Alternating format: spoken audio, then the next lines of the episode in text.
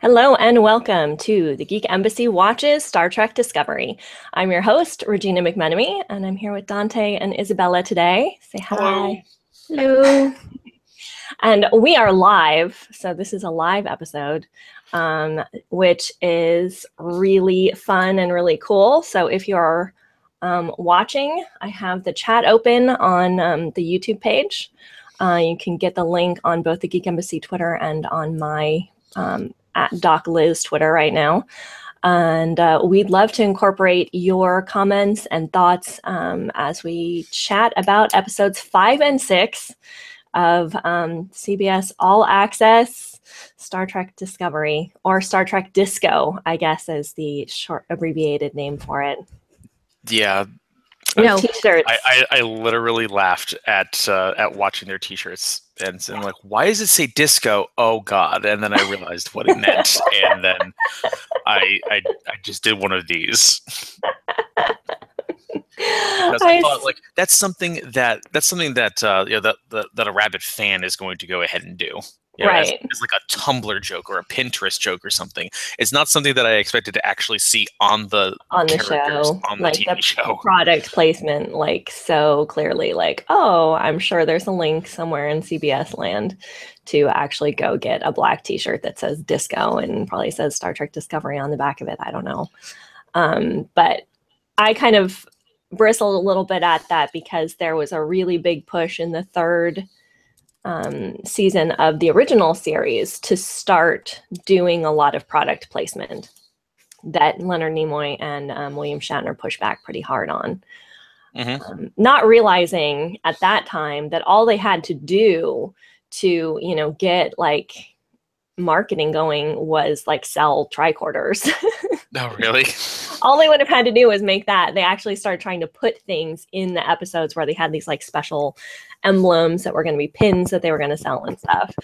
Um, and of course, all they really had to do to, you know, make a profit on the secondary market stuff would have been to make kids tricorders and stuff, which they eventually did. But yeah, was, at that point, they were trying to create it when they already had plenty of material to work from. I just always thought that was funny. Yeah, I was going to say, like, you know, like, go ahead and make a plastic phaser, sell yeah. it for five bucks. Kids mm-hmm. will literally drag their parents to Toys R Us. Yes, order to buy this for me, please. All right, so episodes five and six. Um, five was Choose Your Pain, and 6 mm-hmm. is Leith, L E T H E, Leith. I'm hoping I'm saying that right. You know, I, I guess. I guess. I mean, yeah. I mean, I didn't hear them say the word "lethe" in the um, at uh, all in the episode. In fact, so, until I sat down at this moment right before we started recording and pulled up the episode, I didn't even know that was the title or didn't remember that was the title. So, um, but it, you know, kind of an improvement from um, the longest title ever of the oh yeah the jerk's knife cares not for the lamb's cry or whatever it was drama yeah title. Mm-hmm. So I rolled right. my so, eyes so hard at that one. I'm still rolling my eyes at that one. yep. So we're gonna start with episode five, um, choose your pain. And so mm-hmm. this is um, the episode opens with Lorca um, meeting with uh, the ambassadors and pretty much his bosses, and they're yelling at him for being bad. Being bad at his job, yeah. yeah.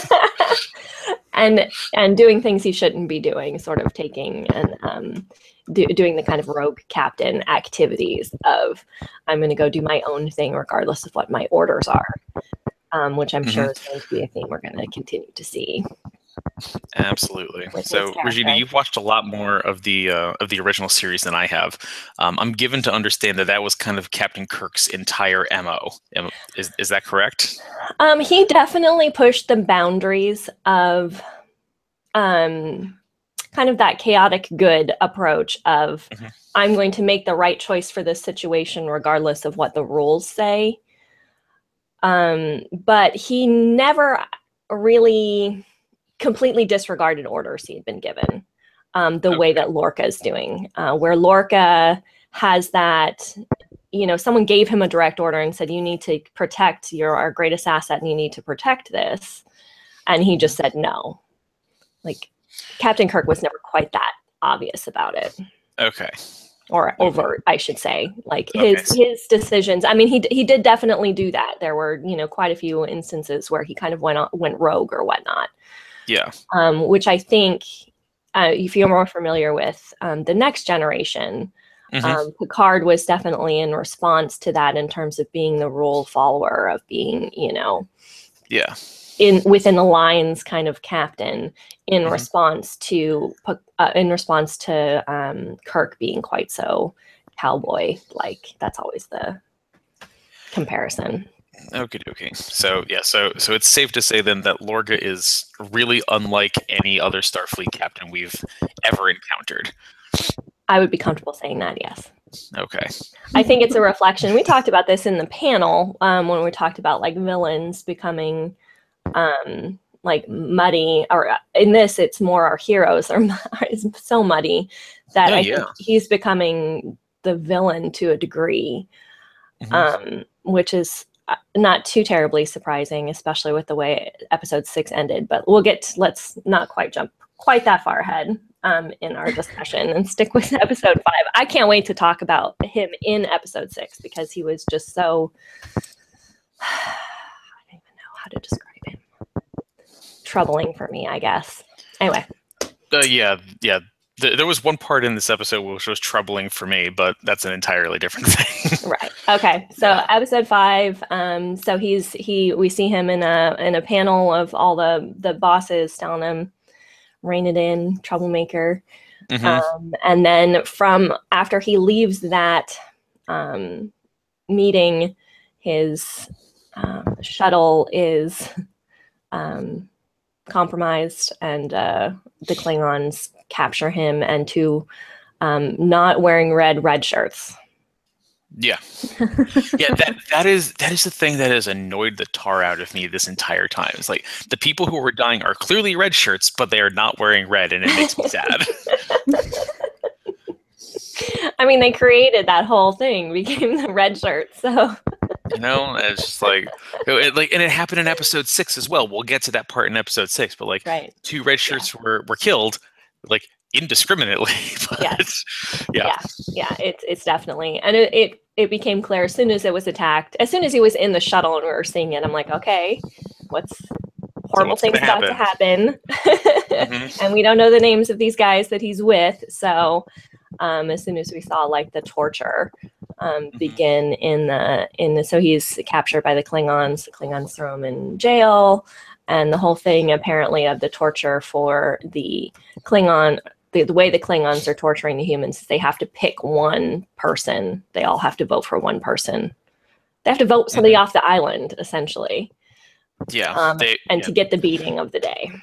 yeah it is like I, I was I was just uh, just literally right now making notes on uh, on what I remembered about episode five, and I loved I, I lo- absolutely loved that part. Like it is it is disturbing and triggering as heck to watch, but Yes. it is um, uh, so so be advised, dear dear watchers. Like it is triggering, um, but it is precisely what I've wanted to see from the Klingons this entire time Yeah. uh, like the like the like this is like the the diabolical the the the, the, the chaotic evil klingons that i wanted to see the people who are going to go ahead and screw up your morale and make you turn on each other like this the, these are those klingons and like Yeah, why can't i have those all the time Yeah, I, I thought that too. In terms of we had seen so so much of this kind of um, evangelistic Klingons going for um, let's bring the clans together, which is not like a bad thing necessarily, but it doesn't really sit with what we've known of them as characters. Um, so it definitely was more in line with how I've always thought of the Klingons, especially at this point in the timeline where they haven't made any kind of peace, not only with themselves, but haven't made any peace with um, the Federation as well. Mm, What did you think, Isabella? You've been awfully quiet so far.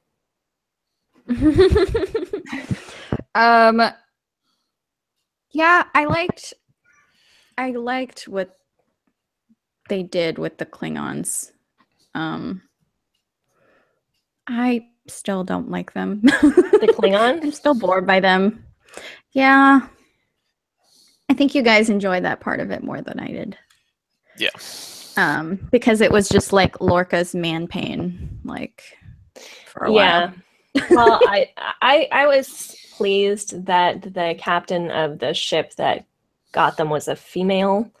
Um, so at least because you don't see a lot of women in leadership roles in the Klingon, Right. in- with the Klingons very often. So that was a nice kind of um, nod to some level of diversity. Although I don't know if it really follows with their lore.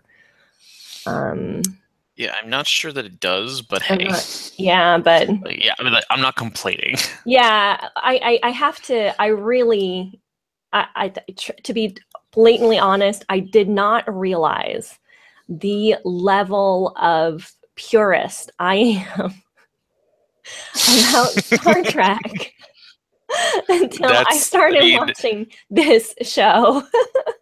I mean, I I'm glad you said something first because I noticed it.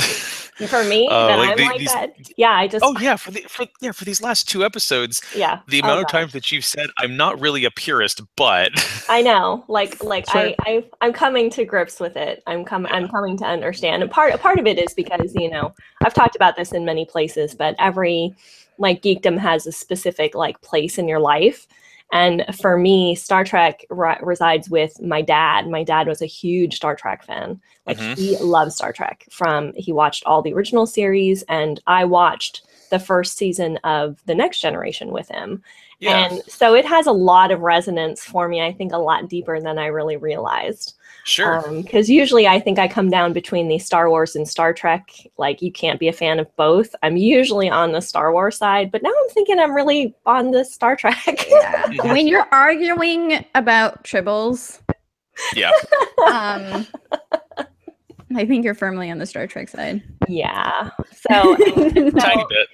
yeah and i know you know i know the original series pretty well and so episode five has a great uh, one of the best characters from um, the original series um, Harcourt Fenton Mudd um, in it um, and unless you know the story of his kind of background on the original series you might not get all of the jokes that are sort of being portrayed in his uh, in his section of it um, but I just loved him, and I love the actor who's playing him. I can't remember his name off the top of my head here. Rainn Wilson. Yeah, Rainn Wilson. He's awesome. I just, I just, he did a great job. He, he young version of really did. I, Mhm. I mean, I, I admit to having watched maybe five or six episodes of the original series, so I didn't know who this guy was or why he's important. I figured like, oh, cool, he's kind of fun. Um, Yeah. But but yeah, like he he did a great job. I Yeah. I really enjoyed what he what he brought to that um what he brought to those scenes with the with the prisoners. He you know he he really was um he really was the wild card in there and he you know uh, goodness i hate to make a microeconomics pun but he kind of made the prisoner's dilemma a thing He did, he did, and it's really interesting um, to know because you know what's what happened on the next on the original series will Mhm. happen in the future um, to where he is now. And so one of the the things that was so hilarious is um, there's two episodes in the original series that Mudd is in.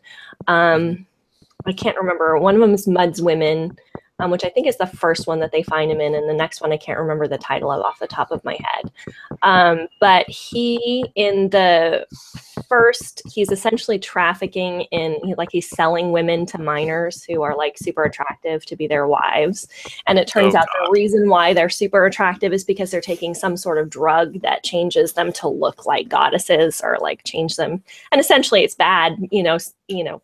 1960s sci-fi so it's like with bad makeup and good makeup like bad hair and Mhm. good hair is like really the only difference between like the magic drug that they take um, but that's his first one and so um, kirk busts him and um, you know i can't remember exactly how they end up punishing him but in the second episode Mudd has found himself on a planet where um, uh, some very intelligent beings had created a bunch of robots that were completely um, lost because the beings that they had been created to care for all died. The Mhm. Mudd lands here is the only human among them of, you know, uh, this entire uh, world of robots, and he has given them purpose because they have someone to take care of now, and he he has them create like I don't know x number of uh, models of one you know beautiful woman but the funny part or kind of tragic thing is you know he mentions his wife stella right Sure. to get back to Stella. This is like really important to him in this. Well, in that episode, Stella, the reference to Stella was he had the robots make a version of Stella. And That's not creepy at all. not at all, right? but it gets better because he had them make a, a version of her, but not so he could be like married to her or with her. So he could put her off on the side in a little cave and all she did was like raise her finger and complain to him, Harcourt Fenton Mudd, you get back here right now and you do the dishes or whatever it is, right? That's really, And that's really funny. and he can say to her, you know, be quiet or shut up, Stella, and she will shut down and go back into her cave and like the lights go out. Like so the only reason hmm he had Stella created was so he could silence her. That's some horrible that is messed up. So when you know that hmm and you're watching him say with like all this like heart and emotion, I have to get back to Stella. Yeah. I mean, it's just it's just hilarious. Anyway, so hmm Mudd is in the prison cell where where Lorca gets thrown, which is how we come, the prisoner's dilemma, and they're all trying to choose who gets tortured. Yeah. Um, yeah, and there's another um, crewman from another who's been captive for you know what was it, Seven months. seven months at this point. Yep. Um, from that, who had been captured and had been um, a favorite of the female captain. All right. So was I the only one who was creeped out when they said a favorite of the female captain? Yes. Okay. Oh, Like, yeah. No, I mean you weren't the only it- one. Sorry. is- yeah, it is sounds that, creepy too. like, like I don't want to go ahead and make it sound like you know, like I have a brain in the gutter or something, but like, is, is that what I think it is? Yeah, I'm Like, pretty are- sure it was. are they- yeah, they're they're implying what I think they're implying, right? Yeah. I think so. I mean, Ugh. because because she says it to him when they escape at Ugh. the end. She says, "You know, you're going to come back to me. You know, you know, you're going to miss what we had, or something to that effect." Which is why I think um, when they made that, that's the only reason they really made her, Made her a female female her a captain, female. so that they could add that level of depravity. fullness to it. Mhm. That is so weird. Um, which is why I wasn't really a fan of that. Yeah. Yeah. Ugh. Sorry. Just- But I, I mean, the super insinuation grossed out. too of him being a favorite is that she's had more than one. Yeah, oh yeah, exactly. because they probably died. Right. Yeah. She's probably executed them for rejecting her advances or whatever, Or because she's tortured them to death. yeah. or because she she's still tortured doing them to death. Yeah. It's it's hard to say. We don't get I enough mean- of that backstory. But truly this was enough of that backstory. Yeah. I mean, yeah, it's disturbing in in many other ways. However, there's an entire other half of this episode, yes. or rather two thirds of this episode. The Right. um, you know, so it, so in addition to uh, to to Lorca being trapped on this uh, this prisoner bird of prey, we've also got the uh, the rescue efforts. Um, the rescue efforts uh, to go ahead and save him with uh, Saru being promoted to uh, acting captain, and then we have the uh, then we have the other subplot, uh, which is kind of tied into the uh, to the other one with the uh, with the, the the moral dilemma that they have with the tardigrade. So, which one of those do we want to tackle first? Let's do uh, Saru first. Okay, so I, I I've been a fan of Saru for this this entire series. I Yeah, thought I that he was I thought that he was just out the gate one of the most well-rounded characters. And I mean it could just be that my eyes are clouded because I really enjoyed Doug Jones as an actor, but I thought that he was like he's always been he's always been on the top of his game. And watching watching Saru clearly struggle with his captainship Mhm. just made me get endeared to the character a lot more. Um, uh, yeah, like I, will like I'll I'll get a little bit personal uh, with this one. Like with one of my very first librarian jobs. Uh, yes, hello universe. I'm a librarian in real life. Um, I was I was thrown into uh, into supervision and leadership like right like right away, and like after having basically zero experience with it um, in in in previous jobs and pre- in previous life. All of the all of the the the, the struggles that Saru that Saru was uh, was was going through were things that were, were things and, and feelings that were that were churned up inside of inside of me when I was really trying to go ahead and present this, this, this brave face and trying to make all of these bold decisions based on what I perceived a leader would do. Right. And it led to some successes. It led to some, you know, I'll I'll, I'll go out and say like some catastrophic failures. um, let's see, but it, uh, it ultimately was a great learning experience for me, and um, and I I I think that Saru went through a very similar character arc throughout this entire episode. Um, like, granted, like you know, it's just it was just forty minutes, but he realized like just how much he he had to um, just how much he has to learn. Yeah. Um, I loved this arc. I thought I thought it was well written. I thought it was well executed. I thought he his acting is superb. Um, mm-hmm. I love the scene where he tries to apply like advanced logic to what makes a good captain. yeah, absolutely. yeah, yeah. he's asking well, the computer. like the, like the outcome of that. Yes. Um, Go. He's like, no, never mind. At the like at the end where he's like, no, I don't actually need to like see. Like it's not well, it's, quantifiable, yeah. really when he trusts his own instincts and his own understanding of the world and the universe he mm-hmm. succeeds. And yeah. i just thought that that was a fantastic you know he sees it differently. He's like wait what are they doing? Why is this formation different? What is happening with this? This is not normal and mm-hmm. it was that level of acute observation that ends up being the reason why he succeeds so well. And yeah. i thought that that was just fantastic. I mean what a takeaway message for any you know real truly subplot. Like this was you know um, one small piece of a very large and complex episode. So absolutely. and involved torture. yeah. Torture i mean just yeah um i think the one thing that I the one thing that I I struggled with with regard to that subplot was that I don't think well goodness. I mean he took accountability with uh, with with the computer when the computer asked him you know asked him like you know do you want an assessment? But he still went to uh, went to Michael and uh, and and and said to her like you know like if it was basically if it wasn't for you i would have been more prepared for this scenario. Um yeah. and i i feel like that like that's probably like the one character failing that he uh, that he made that he still is that he still bitter. is so like he's so bitter about you know about, about probably about her mutiny and about the about the advancement opportunities that he you know, that he well and also it wasn't even him. it wasn't even just her mutiny it was her inability to leave um, Georgiou's side. Mm-hmm. Um, because I think it's it's kind of in, insinuated in the pilot episodes that she had wanted her to take her own command sooner, you know, before.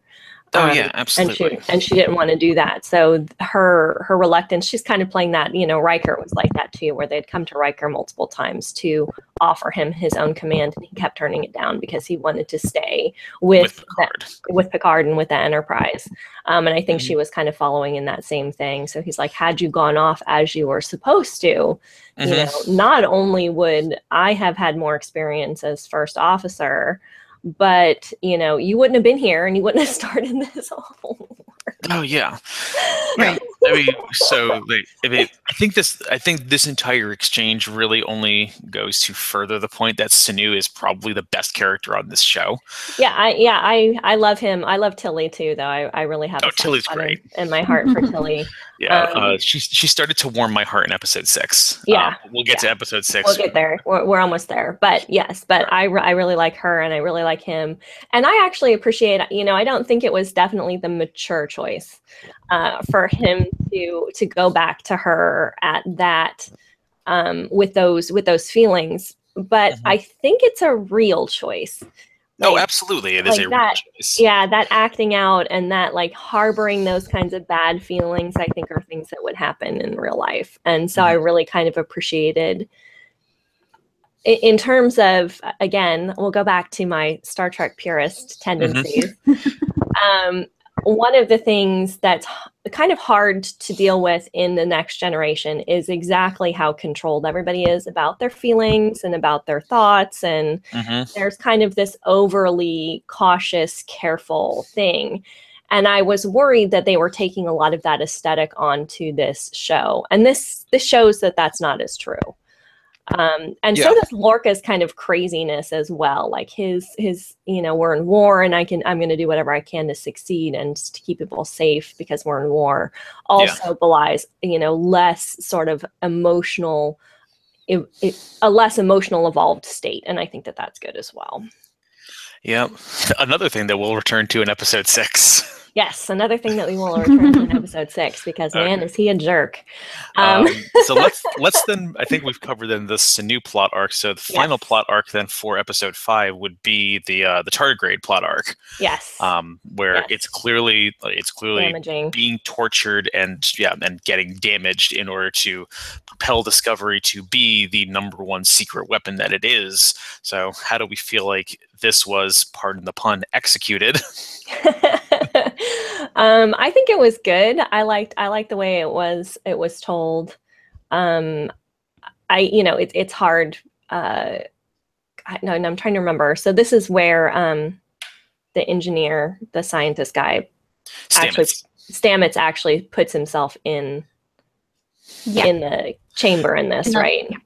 because they yes. jumped they jumped to okay right they jumped to rescue so they use the magical jumping mechanism to jump to rescue the captain mm-hmm. um, and then they then the tardigrade curls up into a little ball yeah curls up yeah curls up into a little ball and practically like it, oh no what there was a term that they used for it and i can't remember the term because it's like 17 syllables uh, long but it basically ejected something in the neighborhood of like 90% of the of the water, the water. that's in its body mm-hmm. and it went mm-hmm. into some sort of deep hibernation state which apparently like i looked in wikipedia and apparently that's a thing that real tardigrades do oh so that's like, yeah. look at tardigrades that. can like exist in like space they're incredibly real thing. This is just like a giant one. this is incredible, is what it is. Um, like, and I kind of wish that it would uh, that it could be around, uh, be around more often. Well, I don't think we've seen the end of a tardigrade. I'm assuming that we'll come yeah. across them again. Mm-hmm. Um, I was looking to see. I have a summary, um, an episode recap up of it, but I don't see them actually say what the um, what that word is for what ended up happening. But yeah, so it yeah, so it, so it goes ahead and it it goes yeah. into its into its hibernating state. Um, goes into its hibernating state, which presents several problems. Is that one, they now can't get out of Klingon space fast enough, um, and then um, and then number two uh, is that they are going to uh, is that you know what what do you do with an ostensibly you know dead tardigrade? Right. Yes. um, yeah, and this is this is where uh, where we see Stamets start to have more of a more of a personality than stuck up science officer, um, where he where he starts to to go ahead and give some of that initial pushback uh, for Saru. Right. Uh, and he and he tells him like like listen like no like Michael like Michael is correct you know Michael is correct like this thing is being hurt it's being tortured and it cannot sustain it can the, they cannot sustain the uh, the, the pressure uh, that we are putting onto it, and it's going like and it's going to go ahead and crack and mm-hmm. um and and then later after the hibernation happens when Saru basically says like well you figure it out wake it up mm-hmm. uh, and against like, explicitly against Saru's orders he goes ahead and he puts the magical spore juice or whatever into his body and basically becomes a surrogate tardigrade and uses himself to go ahead and power the leap outside of right which he doesn't tell anybody. He just says you know. he just says you're like i'm gonna go get a cup of coffee. Right the bridge says okay the drive is online and um, mm-hmm. Saru says let's go and he hits the button without realizing what had happened. Yeah. And was michael on the board at that point? Uh, on the board think, on um. The, I think Michael had made her way to the bridge at that point. Yeah. But I, for, I mean, I forget. I mean, like, it, it doesn't matter. Like, you know, they all went down to, right. to the engineering lab and yeah. found out, like, oh, well, look at that. That's crazy. He's laying on the ground, and then yeah. yeah. And then they recognize that, you know, he needs to he needs help and they think he's dead. Luckily enough he's not. Or maybe not luckily enough because the moment yeah, that creeped oh, Dante God. out so badly for this episode was, that I thought was absolutely outstanding. it was it was terrifying. It also gave me the heebie jeebies. Like, like me, no creepy. Nope. Makes me very sad. Um so for like like good thing about that scene, hooray, there's there's there's a visibly interracial couple and there's a visibly gay couple. Yes. Like they're both it was the beautiful. I was great. like, wow, look at this. This is like you want to talk about the evolution of Star Trek? Yes. Good. You know, like th- like this is incredible. It's uh, it's it's Stamets, and I forget what the doctor's name is, but the the doctor's a black man. Stamets is a painfully white man, and they're sitting together and brushing their teeth and being all cutesy wootsy. Yeah. Uh, and it, like, and it was great. You. Like do like yeah, doing all the all the little you know like married couple banter. Like it, it was it was nice and cute. And, and there I, was one allusion to it where um he goes to Michael about, you know, the tardigrade and says, well, maybe he'll listen to you because he doesn't listen to me. Mm-hmm. yeah, that was like, are they doing what I think they're doing? I know. I thought but that I too. Be... I'm like, oh, I wonder.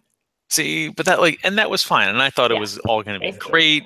And, and here's the thing, like, like I knew that as soon as the doctor walked out the room, that something was going to happen. I figured that we were going to turn back to Stamets, and and he would be like holding back like like like some vomit or like like his nose would start bleeding or or like like maybe his like his eyes would black or something like that yeah like i like i was thinking that like something like that was going to happen like he like, had an he, animal in him now or some parasite like like something like or something like like he was holding back that he was that he's visibly ill because he doesn't want to upset his partner right. or some or something yeah. to that effect but no they have to go with the creepy route and have and have him walk away and have his reflection like look back and be like, hey, no, that is terrible. Never do that. It is awful. And I didn't sleep for like two days. I didn't brush my teeth for like two days. Like I walked into my bathroom, I did Listerine, and I spit it out in the kitchen sink so I wouldn't have to look at myself in the mirror. it was terrible. I hated it. Well, I just have to go back to that's some good storytelling then, because if it creeps yeah. you out that much, then I mean uh, that, that's the truth. I'm, I'm okay with that. I mean, yeah, I didn't find it that creepy. I thought it was a super sort of a super interesting foreshadowing of you know this yeah this is a good solution i guess but it mm-hmm. may not stay that way. Yeah. Um, this might not be as good as we think it's going to be so no, absolutely. Yeah i think it's going to be cool. So that's the end of the episode and that's after cool. um, michael releases the tardigrade um, yeah. into space. She gives it a shot of um, of the spores. Spore spores, yeah, and then um, it shoots it into space, space, because it wants to be it wants to be free, and then it magically just like unhibernates and just like, oh, okay, cool, peace, suckers. Yeah, see you later. I'm gonna fly off now. Yeah, and like, and that that's really cool. Um, oh, you know what? We glossed over a very important part of uh, of Lorca's character. Now that I think about it, um, that we that we get. Oh yeah, I wanted to go back to that too. At the end of the episode, um, mm-hmm. um, so I think it's I think it's there's some very important points that we need to cover with the uh, with the escape uh, is that one is that Saru basically had nothing to do with the escape, which is mm-hmm. why I think he didn't want to get his evaluation. He just happened to show up in the right place at, at the, the, right, right time. At the right time, because Lorca, Lorca and Ash Tyler did all of their escaping for themselves, mm-hmm. um, which I thought like Ash Tyler is fantastic. And yes, he, he had that line. He's like, yeah, like I always knew it was going to be a two man job. I was just waiting waiting for the right man. Right. Like, like, yeah, go ahead and you know, suck it, Mudd. It was great great. um, so, so they basically go ahead and they fight their way out of this entire Klingon. Uh, and they leave Mudd behind, which and they leave Mudd behind because he's a human sack of garbage. Yes, because he's been colluding yeah. with them and giving them information and stuff. Yeah. Yeah, exactly. It's you know, it's the it's Klingons. Ridiculous. Yeah, yeah, he's bad. Um. So, er, in earlier... Mudd's character, by the way. Yeah. note. Of course. Mudd, Mudd was always for Mudd. Mm-hmm. So yes, totally well, follows the character. So earlier in the episode, earlier in the episode, we see um, like uh, we're talking like first two minutes, we see Lorca going ahead and like giving himself some eye drops because he's got this extreme photosensitivity uh, to light. They're not eye drops. Um, oh, oh, is it like eye injection? It's a needle. Okay, so he puts like a needle in Which his also eye. is disturbing. Oh my yeah. god, I couldn't watch it. I was like, he picked up the needle, and I'm like, oh, I'm so out. Tell me when mm-hmm. it's over. Yeah.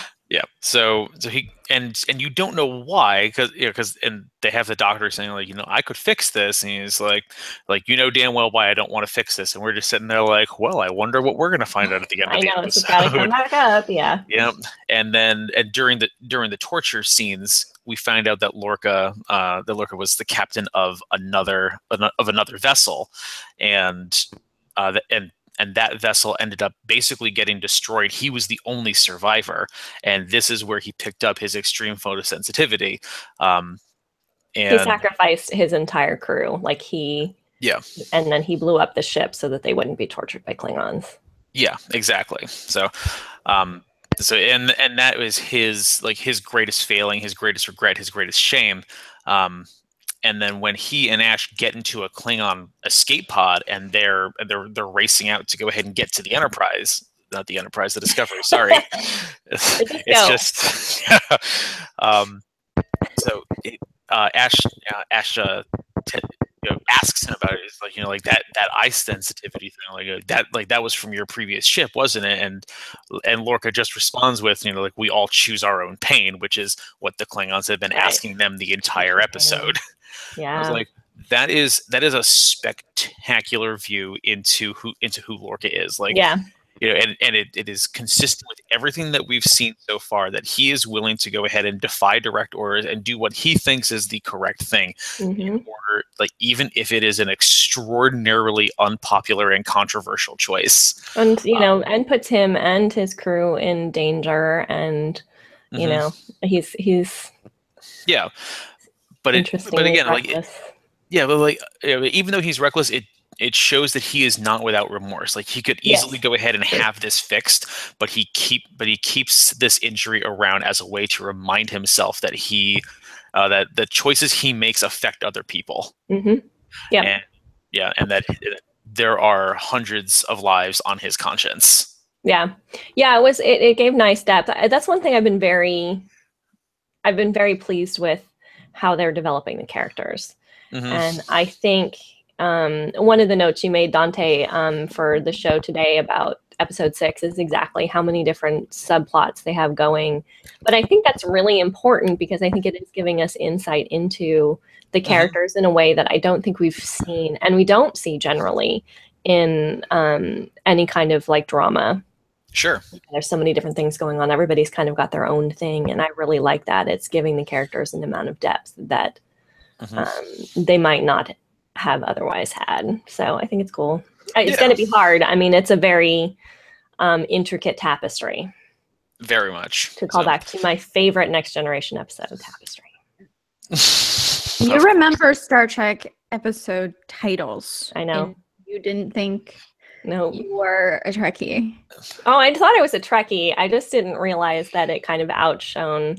But to be to be fair, um, when I went to see Star Wars in the theater for the first time, which was on the like re-release of it, you know, whenever the DVDs came out and they re-released with all the awful stuff that um, 1997. Yeah, 97. So in 97 when I went to see it in the theater for the first time and I was walking out and the person I had seen it with is I said, "Oh, I always love that scene where they're standing over Mos Eisley spaceport and they're t- you know, he's talking about um, Obi-Wan Kenobi says a more wretched hive of scum and villainy. I'm like, I love that scene because the way it arches out and when I'm talking about it. And the person I was with was like, were there what? where are they? What are you talking about? I mean, how do you know pretty, the name? how do you know the name? Like it's it's it's an iconic scene. it is. It is an iconic scene, but you know that was a certain level of fandom, I guess, of uh, Star Wars that that person didn't understand at that time. Um, but you know, so I do have that as well. But but I do. I think because I've seen, I've seen Next Generation multiple times. I've seen the original series multiple times. I've never watched Voyager th- all the way through mm-hmm. um, because I just can't stand Voyager. I haven't seen all of Deep Space Nine. Um, I gotcha. Yeah. I mean, I I have fond memories in my heart of Voyager because it came out when I was like, God, maybe like a, between the ages of 11 and 13, mm-hmm. when I didn't really have a filter or uh, or or a barometer for what was good and what good, was right. Bad. Yeah, yeah. Um, like all I remember is that you know there's the right way, the wrong way, and the Janeway. Right, right. I thought Janeway was great. right, and and I can I really wanted to like Janeway, and I I really I really still have a hard time with the fact, and I I a lot of people have told me if you get further into it, I don't think I stopped in season two somewhere, maybe mm-hmm. season three. I can't quite remember. Um. A lot of people say as you continue to watch, you know, Janeway grows on you and kind of the development of her character. But I just mm-hmm. couldn't hang with some of the. I just didn't. I had difficulties with some of the science and some of the decisions they were making based on I, it. But let's not delve too far into Voyager when we still have episode six to talk about. Yeah. So episode six, Leave, Lethe, Lethe. Lethe. Yes. I don't yes. know. Um, like for like, know, I, I originally thought that it was it was called lathe, L A T H E. You know, right. Like a, you know, like like a thing in a fabrication factory. Yes. Um, but then I was like, oh no, lathe. This is weird. Yes. like okay, like means? you know, look up so. the definition here. Can get I mean, like I knew a I knew a roller derby oh. referee once named Leave L Ejection, but it's uh, Greek mythology. Ancient uh, was one of the rivers of the underworld of Hades. Ah, oh, interesting. interesting. Also known as the Ameles Potamos River of Unmindfulness. The Lethe followed around the cave of Hypnos and through the underworld where all those who drank from it experienced complete forgetfulness. Lethe was also the name of the Greek spirit of forgetfulness and oblivion from who the river was often identified. Interesting. That so, is very interesting. And so, yeah. Let's see if we can go ahead and take a look at this episode in relation to its title, then. It literally means oblivion, hmm. forgetfulness, forgetfulness, or concealment. Mm. I'm okay, sticking well, with concealment as being we're gonna stick with concealment then. Yes. I like it. Way yeah. to go, Star Trek. You win. Yeah, this one we'll go with. Um, after the butcher and the lamb, I'm I'm liking this one. Yeah, absolutely. Yeah. yeah. All right. So forgetfulness, oblivion, and concealment. Because let me tell you, our Lorca I mean, and man, he's he's an interesting guy. he is most certainly an interesting guy. Bad, bad man. He's got some bad stuff he's going on in this episode. Uh, um, so where do we? So we start out with him training Ash, right? Isn't that where it begins? With yeah, with him, like we like we think that they're. Well, at least I thought that they were going through like they were going through like another Klingon vessel. Like it, like the, I mm-hmm. figured that this was like a raiding party or something. That's what I thought. And, well, yeah, you're, you're like, yeah, yeah, and yeah, and then and then I think about halfway through the sequence, I thought to myself, like, they're being too chummy for this. Like, this is probably a holodeck thing, mm-hmm. and I was right. It's you're a holodeck right. thing. um, Consistency. They didn't have holodecks in the original series. Uh, yeah. So I, I was pretty excited that I was, I was, pretty excited that we got kind of a local shout out. Um, for those of you who don't know, uh, the three of us are based in the Pacific Northwest, and uh, Ash Tyler said that he's from uh, he's basically from Seattle, mm-hmm. um, basically from the Seattle area, and That's then right. and That's Lorca right. Lorca's like uh, was like Issaquah High School, and looks like what? And I'm like, I know where Issaquah is. Like that's great. like and uh, and more specifically, I know that it's now 29 kilometers outside of Seattle. I don't know how many miles that is, but I know that's 29 kilometers outside Seattle. like, yeah, I like to split hairs. You're not exactly like from Seattle, right? Which, which is like me. Like, I like to say that I'm from New Haven. I'm from Naugatuck, Connecticut, which is like 30 miles outside of New Haven.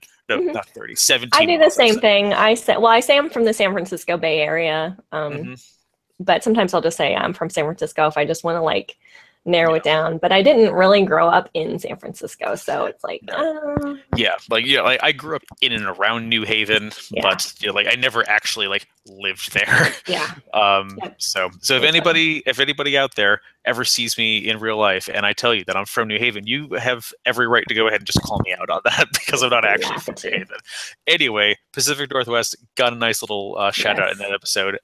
I was happy. Yes. Um, but it it starts out with uh, with with Lorca going through this training exercise, and um, and then he basically immediately promotes Ash Tyler to his new chief of security. So I'm just like, well, that that's kind of quick, uh, yeah. uh, don't you think? And then as soon as I'm thinking that, Lorca is just like, yeah, well, you know, you spent seven months on this bird of prey, you know how to fight, you, um, you know, and you've been involved in this war effort basically more than anybody else on this vessel. If anybody if anybody knows you know knows the Klingons and knows how they think, um, and is prepared to go ahead and aid me in a war effort, it's you. And right. do you want this job or not? I was like, oh, well, I, I, I guess that kind of makes sense. Yeah, um, I, I, I, I agree that I think it's a little rushed. I'm a little suspect of Ash's character just because it would be the perfect position infiltration. To, yes, yeah. it would it'd be the That's perfect what way. Suspicious of, but I'm like, mm-hmm. I don't know if you yeah. can tell, like getting him getting him on the ship and then getting him out with someone tagging along and who he now trusts is like the perfect. Well, then who puts in charge of security? Like exactly, like the security charge of keeping people off right and keeping Shit. people safe like yeah uh, you just got this guy like i get the like war bond i get the war bond like okay mm-hmm. that that's a that that is not just something you know that is really a thing um, yeah. and I, I get his his desire and his rationalization is sound like i i understand all of that but at the same mm-hmm. time i'm like chief yeah. chief of security uh-huh. Well, that's where I'm like, this is a kind of arrogant of. Uh, oh, he's so arrogant. He, he's like, I've done all my hair, I've done all my homework. I look like know everything about you. Right. Fine. Yeah. yeah. but like, you don't know everything. yeah, I mean, and and that's something. Yeah, yeah, that's something that uh, that Admiral Cornwell basically like confronts Lorca about as well, mm-hmm. where she where, where she basically like she comes up to him and is like, listen, like like listen to like to what uh, what Regina and Isabella just said. you know, like he's basically like he's basically just gotten just gotten off of this Klingon bird of prey. He's been off of it for like what maybe two weeks uh, after being a prisoner of war for. Uh, for seven months, and he hasn't even been back to Starfleet headquarters to be debriefed at this point. Like these are right. all points that she brings up to Lorca, and he's just like, "Nah, whatever."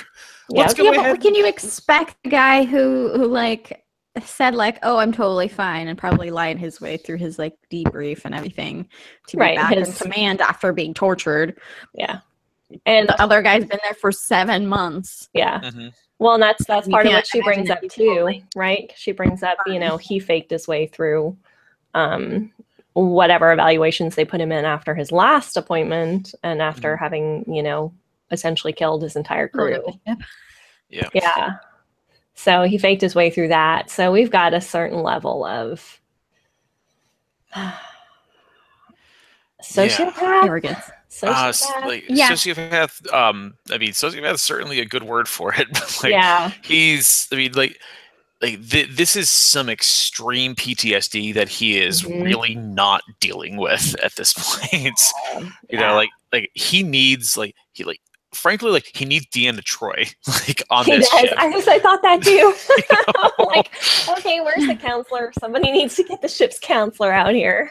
I'm gonna say like, like, like, like, get get some sort of Betazoid on the ship. Like, get him to go ahead and like get in touch with his feelings, make him cry for like a week straight, and then maybe he'll be okay but like like he's like as we as we see throughout the episode, like he is definitely not dealing with anything. No, uh, he's got so much denial going on. It's really you mm-hmm. know foundationally problematic for um, for a captain in charge of not just a ship full of um, officers and people, but their most prized Yeah, they're both trying to ship right now. you know, which is another thing that Cornwell brings up.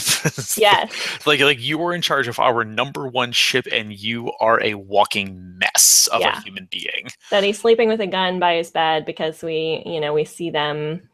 Um, Copulating. yes, we see, which is something we didn't. Well, we saw we saw Kirk a couple of times, but um, hmm you know, it's interesting to see that it was so it was so early and it was so quick. And I wondered the first time she had been introduced if they had a romantic history because of just some of the play between them. Yeah. There's a little bit more Yeah, here, I think. Yeah, it it it it looked like they had there was some sort of like unspoken attraction to them, or like maybe it was, or, or maybe like they had a fling or something like that when they were both in the academy or whatever. I'm Right. like, I get it. Young, yeah. Like it, like and it and it looks like you know like they had still maintained uh, maintained this this professional uh, courtesy and respect for each other, and maybe had even evolved to the point where they became friends. But then he started being a creep about it, and like and uh, talk about like unhealthy coping mechanisms. He starts deflecting pretty much every single one of her questions, and basically like brings out you know brings out his uh, his colander or uh, whatever the heck you put brandy in. I don't know what the what the term is called. Co- colander is not the right word. Decanter. Decanter, yes. I got the er part right. Colander. Calendar is what you put pasta in. Yeah, yeah, yeah, you're I, I realize that now. Where did the hat? Did I miss that? Yeah. So he, he brings out this decanter, just like here, let's, Let's go ahead drink. And we'll and we'll drink. Yeah, he doesn't bring out a colander and say let's make pasta. That that would be stupid. it's not at all romantic. Um, but yeah, he basically goes ahead and starts like you know, saying like let's go ahead and we'll get drunk and we'll you know we'll uh, we'll you know you know do stuff together. It'll be great. Yeah. And then Well, yeah, and then it's just and, it it's in post coitus where she's just like you know like touching some of the scars on his back, and he basically like flips over and shoves a phaser down her throat and Yeah. nearly kills her before he realizes who she is and that he just had this violent reaction. Yeah. and that's yeah. rebel. And it's it's interesting. It was it was a nice reveal of that. hmm to have it be in a moment of intimacy and quiet rather than have him have a meltdown in a battle um, which i which i'm assuming will come as the Mhm. story evolves you know he's going to be triggered again and with this with the same sort of intensity but i was really pleased that that that first moment our first glimpse into the depth of his trauma came Mhm. in a quiet moment because it really Absolutely. gave it a lot of depth Yeah, I mean, like, he even apologizes. He's like, "Yeah, like I'm not used to having anybody else in my bed. Like, this is, you know, this is Mhm. this is weird for me." And she's just freaking out and like, like, like, why are you still sleeping with a phaser underneath your pillow? right like, you know, you are like you are in a safe spot where no one is coming to get you. Yeah. Yep. Yeah, it's And it's, it's- interesting. So essentially, what she says to him at that point is, "I'm I'm going to recommend that you be removed from your position, and you're you have to give up your ship." Yeah, you're gonna have to Um, give up your ship, and like, and she she even makes him this soft promise that like maybe after after. Uh, some psych evaluations have come back. You're like, maybe we can go ahead and get you back, you know, back on, if not this ship, some ship. Right. but um, obviously like it's not good enough for him and, and we and we see you know we see the you know the, the this this classic like like you know like little kid being scolded uh, approach where Saru comes up to him at the end of the episode and it's like you know what should we do? And he recommends this this very straight and narrow uh, following every single rule uh, recommendation for it. It's it, yeah yeah to the point where like even Saru is just like um like are you sure? Are like are you sure this is something you want to do? We've usually kind of just like Yeah. just gone out there and not dealt with uh not dealt with Starfleet before Yeah. When someone you when someone he cares about, I mean, it's clear that they have a, a depth of relationship. So, um, you know, had it been Michael or had it been Ash, there would have been no question about going on a res- you know rescue mission, regardless of what. So he uses that to his advantage because what he's he's he's he she he, she didn't tell anybody. So at this point, she hasn't told anybody because part of what she says to him is, "I will give you time to make it right with your crew." so Mhm. you can you know not be you know just pulled out but uh, you know when i come back from this mission which Mhm. i don't know about everybody else but i was like what the klingons want to meet with who yeah. off on some island by themselves. hmm And this Yeah. already smelled from the beginning, and he's like, "Oh yeah, just go, Admiral. We'll send you in your place." Well, and he suggests her to go in Sarek's place. Mhm. Yeah. Oh, the No. Death not a nice guy. And then he's like, "No, we're not going to do a rescue because even though it's totally in my character to just go after the people that I love, I'm not going to do that this time. I'm going to be responsible." Yeah, he's well. That's the thing is like he When wants. really To, trying to get Yeah. yeah, at this you point, like, he- What'd you I'm oh, sorry, Gabe? Isabella. he just doesn't want to get removed. I mean, it works for him if he doesn't go rescue her right oh, away. Oh yeah, exactly. Like the, that, that's what I'm saying. Like he, like he, like he's Yeah. acting like a little child who just got scolded, and he's really trying to be on the straight and narrow because he doesn't want to give up. He doesn't want to give up his post. Like it's not that. Like yeah, I mean, it, it's not that he.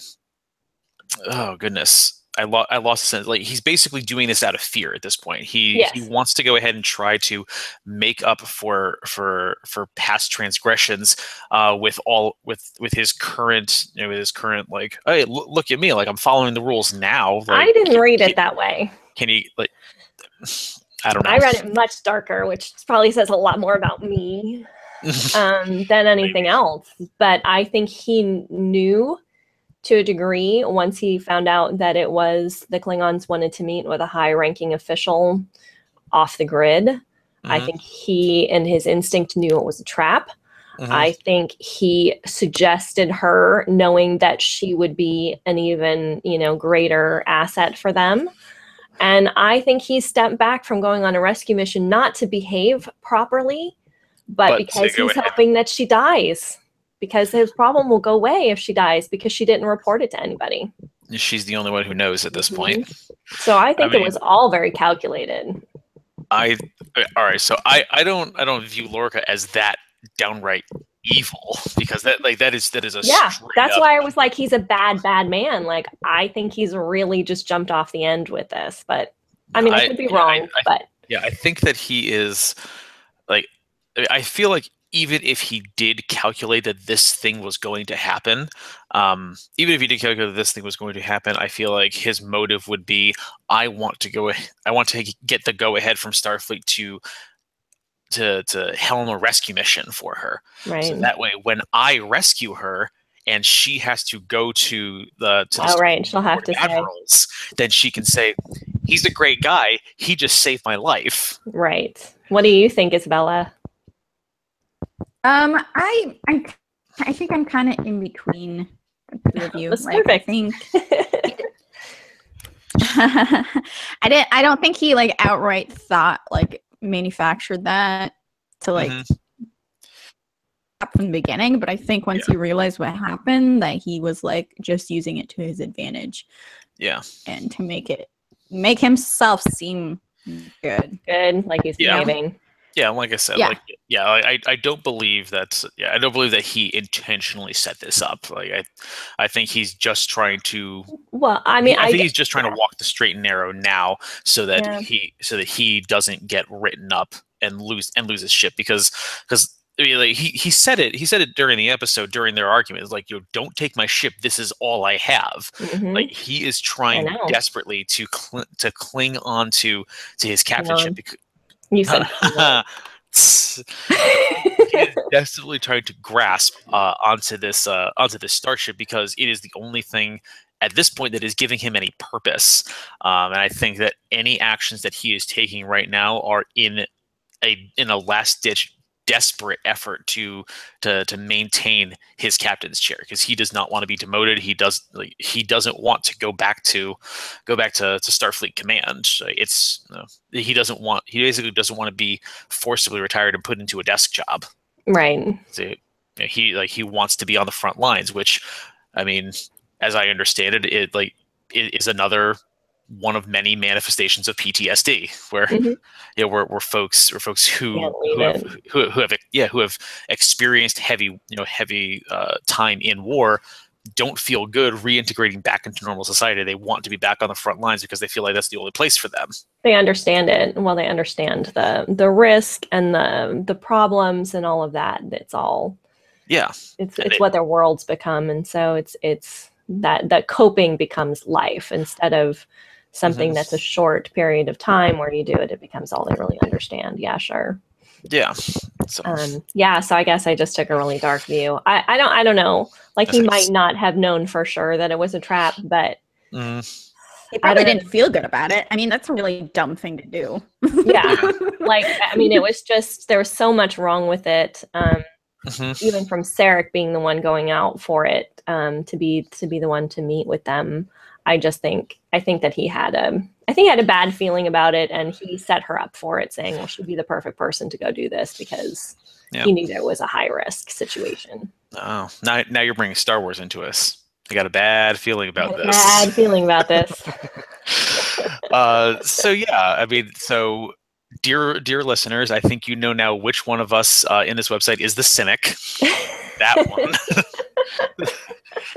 Um but anyways like so so obviously obviously like episode six lorca's uh lorca's ptsd and his and his continued story arc is I think it was obviously the um, like the highlight of this episode for, yes. uh, for all three of us, but it wasn't exactly the, the main one. plot. Right. Uh, the main yeah, plot line. Um, the the the episode opens with something that made me literally laugh out loud was Vulcan logic extremists. Sorry, I, can't even say it without laughing because that just sounds so ridiculous. Um, but it is uh, uh, yeah, it is it is quite um I mean, in in classic Star Trek fashion it is quite relevant uh, as a commentary to uh to, to to real life and what we're and what we're going through where we've got uh, we've got this uh, this, radical extremist uh, portion of the Vulcan population who believe that the experiment with um, with, with, with intermingling with humans and with trying to be a partner in Starfleet is uh, is over, and we should just be they should just be isolationists. They should pull out, um, and and uh, they should basically just be for themselves because it is the logical thing to do. Um, did you two have any thoughts on this ideology and like are they going for social commentary here or like are they just trying to go ahead and get you know get Sarek into a bad situation for purposes of you know driving this episode's plot. Um, I, am sure they were to a degree. I, I, also do think there's a fair amount of social commentary going on mm-hmm. um, in that um, in that storyline and in um, you can't. I mean, you can't separate this from the time it was written and the time it's airing, which is like with uh, The Handmaid's Tale coming out when it did, um, mm-hmm. even if it didn't originally sort of come, it wasn't uh, produced before kind of this era began, um, but it still has the same the same impact. Um, and it still has to be put in this place of when it's airing. And mm-hmm. I think there is um, there is a fair amount of social kind of commentary going on in that. I think it's interesting to take the Vulcans, who we see as this kind of superior logic, um, lacking conflict society, which doesn't reflect us or pretty much any societies, you know, to, an, to any kind of extreme, um, and to infiltrate this kind of like uh, logic can be taken too far.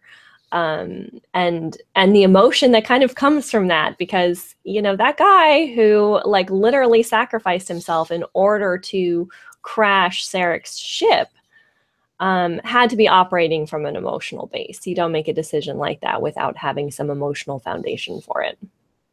Mm-hmm. Right. That's why I was like, does that make any sense? yeah. Well, I think like, yeah. Go ahead. Anti like like it's inherently not a logical place. I, I know, and, and that's what I think it's. Bomber. Yeah, the commentary I think is like you go so far to the extreme of logic that you loop back to emotion. right.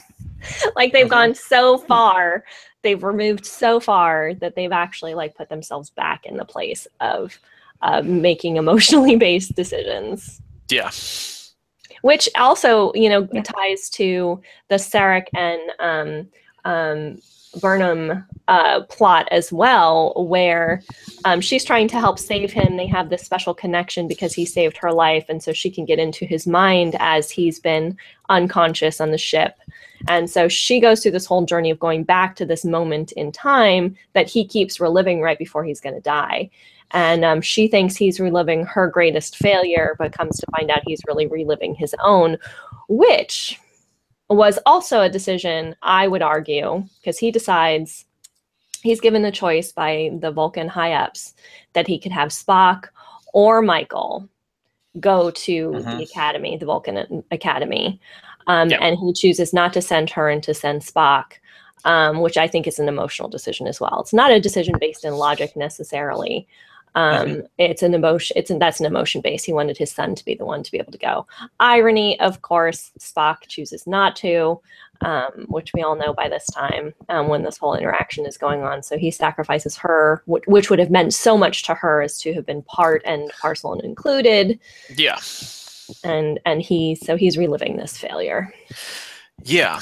Um, I think this, you know, this this kind of ties into the whole, you know, the whole classic thing with you know televised dramas is that people would just be better off if they talked to each other. Oh, about we these would have things. no stories at all if people like actually spoke to each other. But you know. Yeah. I mean, uh, yeah, it's a it's a thing. Yeah. Right. like he could have just gone back to her and said, you know, they made me make Mhm. this decision, not lied to her. And it's not logical to lie. Mhm. It's No, not logical to lie ever. it, it, it is never logical. Well, yeah, it's usually never logical to lie.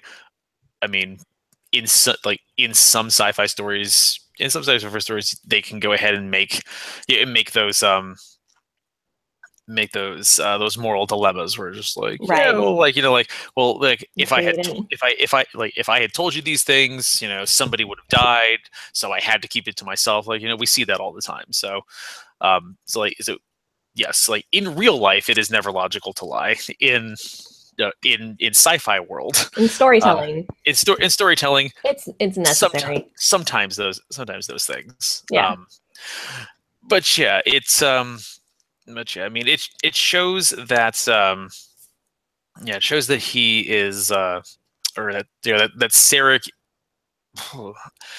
has developed uh, has developed uh, that kind of sympathy and for and for me it's um like for me it's it it it explores and kind of answers a question that I've always had about Vulcans uh, for uh, for quite some time. Um, I was under the impression that Vulcans were physically, biologically uh, unable to unable to, to process emotion. Like like they like they didn't have like an amygdala or something like that in their Mhm. brain. Um, would I think the No, Oh no, he froze for he you froze. too. Yeah. Uh oh. Oh no. No. Dante, if you can hear us, hang up, come back. Yeah. We can't hear you anymore, Dante. Um, well, going off of what he was saying, is Mhm. that I think that yeah, I I think I was under that impression too, and that's why Spock was so Tortured. um special. Yeah, and special in his own Oh. way because he was the joining of you know the incredibly mo- emotional humans and the very logical Vulcans. Right. And that's the reason why it was so hard for him was because it was actually I don't think I'd ever I'd ever heard that it was a physical thing as much as I understood it to be um like an ideology. yeah, that this the society and the social um um commentary of it was uh, the the the, the, the yeah. hello. Hi. Hi. Oh God, I'm so sorry, everybody. I'm so embarrassed because my computer just decided to like reboot itself. um, yeah, that that that's what you get, folks, when you ignore the Windows updates. yes, Um, you can't ignore them forever. They do force you into them. Yes. Yeah. So anyway, Um yeah. so So Izzy was what- saying that she she had the same understanding um, that Yeah. it was a physical thing. I didn't. I didn't know that. I don't. I don't remember having heard that that it was actually a physical lacking, but that it was more societal. And my Okay. evidence for this is going to be um, Pon farr. okay. You know, Pon farr? Ponfar is. Right. Nope. Sure don't. Uh, it's it's like they're mating Mhm. heat thing. I don't I don't know how else to explain it. Yeah. Like, like they go into like extreme emotional mating phase, Yes, right? where Right. um, which will actually kill them if they don't. Um, they go don't through with it. go through with it within a within an you know accurate amount of time and in the original series um I was really hoping I could remember the title of that episode, but I don't. Um, uh, there is a an episode where Spock is like uh, visibly emotionally distressed and is like breaking down, and then it comes to light that he's been trying to hide it. Again, illogical. Um, he's trying to hide mm-hmm. that he has this physical response and that he has the Pon farr and he needs to go like to Vulcan. And he's been promised by his parents to marry some chick, and he needs to go take care of that in order to um, rid himself of the physical manifestation of his sex drive. Interesting. Okay, so I clearly am less of a Trekkie than you know, than uh, I, I, think I, I, think we can pretty much throw the gauntlet down and say that I'm the Trekkie. oh, no, of course, yeah. Not only the purist, but definitely have to have seen the you know to know the lore, at least of the original series, to to a greater. I don't, I, yeah, I don't even know where I remember that from. I think it was from Enterprise, actually. Uh, yeah, yes, it actually happens um, to um to the Vulcan on Enterprise as well. Mm-hmm. Um, and we had an episode where we talked at, in depth about enterprise and that was a real sticking point um, for a couple of people in that conversation about how they had treated her sexuality. I can't remember her name off the top of my head. T'Pol. T'Pol. Um because uh, she's triggered by some outside force. It isn't like the time in, and but she gets triggered but it's like in this extreme sort of sexual thing. Um and i don't know if I don't know if that's still emotion as much as sort of that primal, but they still have whatever primal brain drives them to procreate. That's what a, race that is logic based would and pretty sexless, sexless, I guess, would develop to, you know, continue the species. Right. right. They'd have to. They'd have to have something like that. Yeah. Mm-hmm. So um yeah, it was a really a really cool sort of way to integrate some of um, Michael's background um, through the mm-hmm. mind meld and through seeing it through um, Sarek's eyes as her father figure. Um, yeah, I thought that that was it was you know helpful that she was able to find him and rescue and help him jar him awake enough to get him to um, hit the Just button. press the button. Yeah, yeah, and the beacon so they could find him and rescue him. Yeah, like it, like and cool. like it, it was it was fine. Um, obviously like i think like i think everybody who's watching knows what i thought was the more compelling uh yeah oh i agree plot point okay. like th- this just seemed like I don't know, like wh- when they go into like unnecessary retcons where like Spock had this, like basically had this secret sister the whole time that, uh, that you know, that nobody knew about until now. I'm like, eh, you know, like, mm.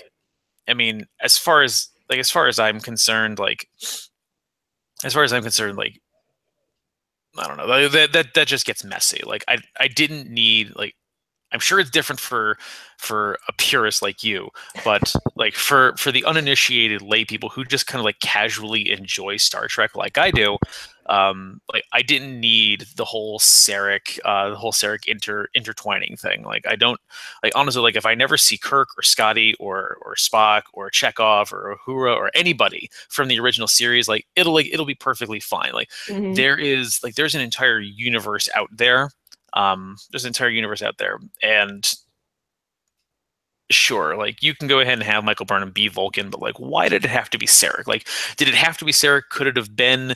Could it have been like literally any other else? like, like, because as far because exactly is it because like as yeah. far as as far as I know, like there's basically like one Vulcan family, and that's Sarek's family. and his wife is human. Yeah, and his and his wife is human.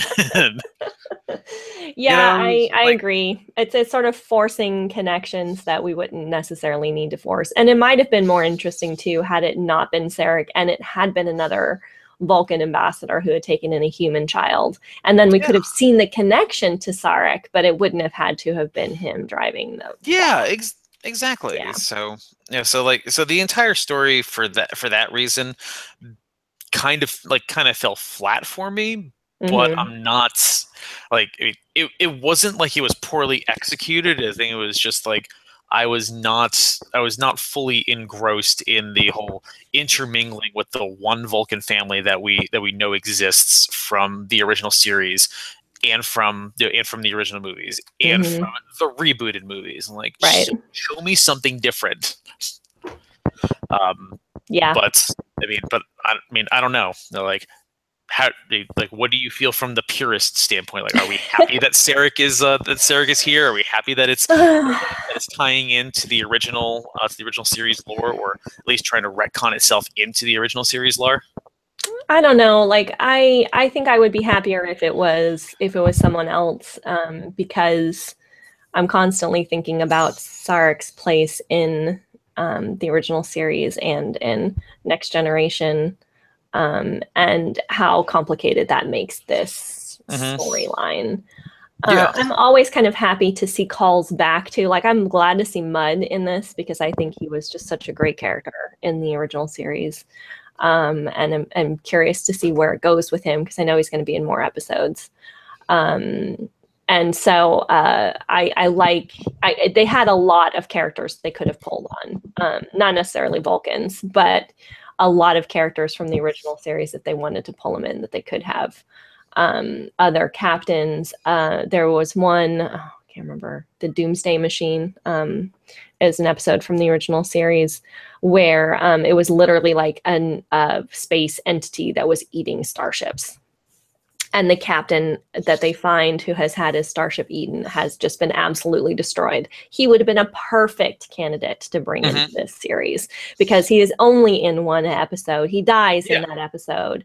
You know, he would have been great. Um, they could have, you know, shown him interacting with Lorca and how, you know, it would have been it just would have been really good there were a lot of other places they could have gone to tie to the original lore without going for the most well-known vulcan the, the second most well-known Vulcan. oh, second most well, yeah, the second most yeah. well-known Vulcan, Vulcan next to Spock, but still connected to Spock. So, yeah, yeah, they could have they they had a lot of room to do it, and I understand the the desire to tie it to the outstanding characters because that gives it the cred, maybe. Mm-hmm. But I don't think it needed it. I think if they would have done the writing, um, would have focused on the writing well enough, it would have it wouldn't yeah. have needed that. Uh, okay. Uh, I just want to make um, really quick comment about Tilly's um, character in this episode. Yes, because she um, starts training with Michael um, mm-hmm. to you know strengthen her you know application to try to move up the ranks. Mm-hmm. Absolutely, I thought it was. Yeah. I thought it was exactly what this character needed. Um, like she's like she came off like she came off very strong in the first couple of episodes and i was initially just like oh god, god like too much too much. Um, but now i think that she I, I, I feel like she is finally over the whole awkward like can you be my friend? Please be my friend now?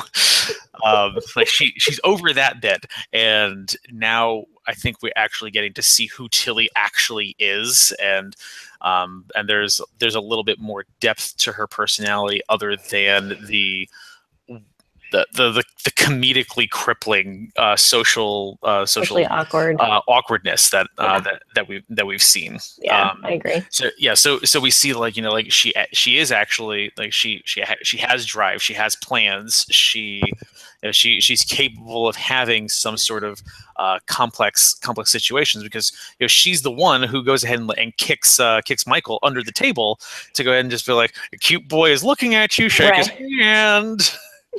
you know, so like so, so she's not all that. Uh, she she's not all made of socially awkward. She understands how to pick up at least some social cues. Yeah, um, yeah. It gave her it gave her depth. And yeah. I love at the end, so Michael is like pushing her to run faster and to get into better physical shape. Mm-hmm. Um, following essentially Michael's own trajectory to becoming first officer. No, ex- exactly. Yeah, right. because yeah, and, and she yeah, because she tried to to convince Tilly that like, listen, you know, like you know, uh, your personality is going to mean nothing right. because everybody who applies to be captain is going to be smart. Um, you know, like you know, you need to be able to go ahead and distinguish yourself in some other way, and like, right. Was, like that was really cool. yeah. Well, and then I love that at the end where um, Michael finds her running again, and she says, "Don't don't follow my path, forge your own." And she's like, "I plan to." And I was just mm-hmm. like, "Yeah, you go, girl." no, yeah, yeah, and, and, I yeah, and I really like that she has genuinely adopted uh, the fact that uh, that Michael uh, that Michael uh, is is her mentor figure. Mm-hmm. Yeah, um, I think that uh, I mean it sa- it says a lot about her personality. Um, about her personality um, that she appears to be one of very few Starfleet officers who is able to overlook the big, like you know, scarlet letter that uh, that, you know, right. that, Michael is carrying. Uh, you know, like yeah, like mm-hmm. you know, she she basically should have a scarlet M sitting around her neck. You know, um, at this point, because is they they they basically bring up mutiny or mutineer in every single episode. Yeah, um, it's dropped at least once. That's why. yeah, it's dropped. It's dropped at least once, and and Tilly at this point doesn't seem to care. Right. Um, she like I think I think just just by by virtue of being forced to live with her and being forced uh forced into close quarters she realized like there's a lot more to michael than just the mutiny part of it and you know like and I, I, get the impression that Michael is usually not very forthcoming about these yeah. kinds of things. I get the impression that they haven't had very many heart to heart conversations about her past uh, or anything like that. Like, I'm sure that it has been one sided that like Tilly has just like, you know, poured out everything about yeah, uh, about her past, and Michael's just sitting there like, uh huh, okay, that's great. Yeah. well, and she was also the one who helped her open the um the last will and testament from Georgiou, which was really important. Sure, yeah. And so she's been there in very significant ways um, without having been too terribly overbearing, which she could have been. They could have made her character very overbearing in that. Mm-hmm. Um, yeah. even even with the enthusiasm she had to be her friend and to kind of connect with her. So yeah. they really have done well. They've done a good treatment of her. Yeah, absolutely. I think yes, it, like I said, it, they they stumbled a little bit. I at least I felt they stumbled a little bit, but uh, mm-hmm. she's you know she's finally she's finally hit her stride. You know, yeah. No pun intended, because she's running this entire episode. I like I swear, like I do this so often that now I don't even mean to do it, and I still do it. Yeah, that's all right. I like fun. We can fun. Um, but uh, but yeah, like I, I I really I really enjoy where where Tilly is going, and honestly, like I would love to see like if if at the end of the season, if at the end of the season, Tilly gets to be captain of her own vessel, um, gets to be captain of her own vessel, and chooses Michael as a first officer, like I would be like, way to go, way to go, um, well, we already know that leads me to what the point I was going to close on is we already know there's going to be a second season. Yeah, we already know there's going to be a second season. Already announced a second season. Yeah, um, and you know, yeah, yeah, and they and they've set up for um, you know they set up for Michael to go ahead and continue to be part of the show by basically giving her, they they gave her a um, uh, another position. They yeah, another position. So she's got an official role on the ship now, which is which is weird. I, I like I'm, I'm not like how do you two feel about it because I I I am very conflicted about this. Um, I don't understand. Well, um, yeah. Go ahead. Understand how they could actually even like recruit her into an official set. Like, like, yeah, getting a prisoner on board who helped you with stuff. Sure. Mm-hmm. But, well, I think um, he's he's made giving her an official position kind of seems. Yeah, he's made reference to some provision that says in time of war you can make strange bedfellows? Strange no you can make um you know out of norm decisions for personnel. Yeah. He says that to um uh, the admiral in their conversations when when sure. like oh you which kind of makes me think about what's her role after the war well, and that'll be the question. Like, will he be able to stand on that? And that's that's an interesting thing for the series is how long is it going to be in wartime? Um, mm-hmm. And I'm mm-hmm. assuming it's pretty much that's the crux of the entire show. Um, so I'm assuming they're going to be at war the entire for the entire show. It might resolve at the end, and then you'll have some sort of you know warm and fuzzy happy ending. Do we know how long the war lasted? I don't remember.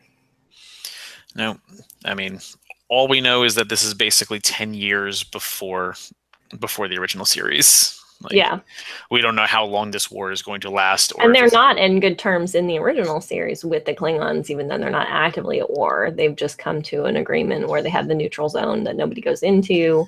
Okay. And um, So- they're they're still, you know, not on good terms. This war does not resolve the issues. It does not bring Worf onto the bridge. That Yeah. happens after the original series. So Okay. Mhm. So, all right. so, Um, so what I, I guess what I'm hearing then is that this war lasts somewhere in the neighborhood of uh, now to 10 years. right, yeah. Like so, some some number less than 10 years because uh because by the start of the original series we have to have the neutral zone. Right. Yeah, we have to have the neutral zone established, and um, but the there's enough. It's been recent enough so that the feelings about the Klingons still ride very high hmm in terms of them being. Um,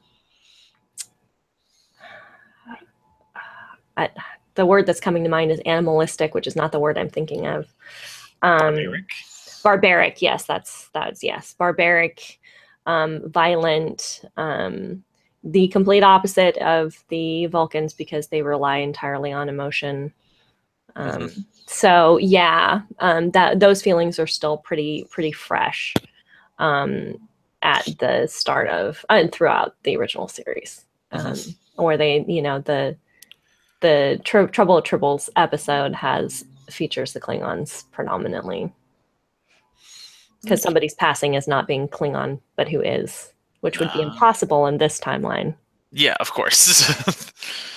So, unless you had some sort of major reconstruction. Did I read that? Did you say that, Dante, that you think the Torchbringer is Ash? Or did I read that somewhere? no, you uh, you read that somewhere. Okay. Uh, that is most certainly a thought that never crossed my mind. oh, yeah. Somebody somewhere, and it was probably, I shared a couple of articles with you guys um, about it. And some, in one of those articles, I think somebody had supposed that um, the torchbearer says something about the woman who saves him says something about you need to go to extreme lengths for this. hmm Um, and so somebody had posited that he had had some sort of surgery to make himself look human, got himself placed on that ship, and then they let them escape, which I think is a little far fetched. But that sounds really far fetched. yeah, so I mean,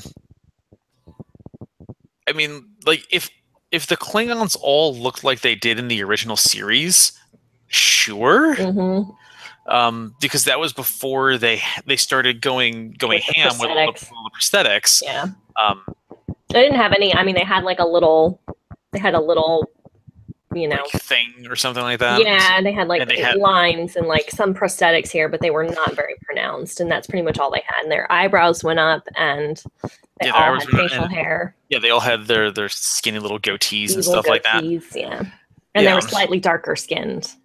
Yeah, like and yeah, it was it wasn't until Next Generation where you started seeing Klingons with the very Pronounced. Mhm. ridges on their head, and which has ultimately evolved into you know now where they're basically sentient at lobsters with legs. Um, um, They do look very crustacean-y.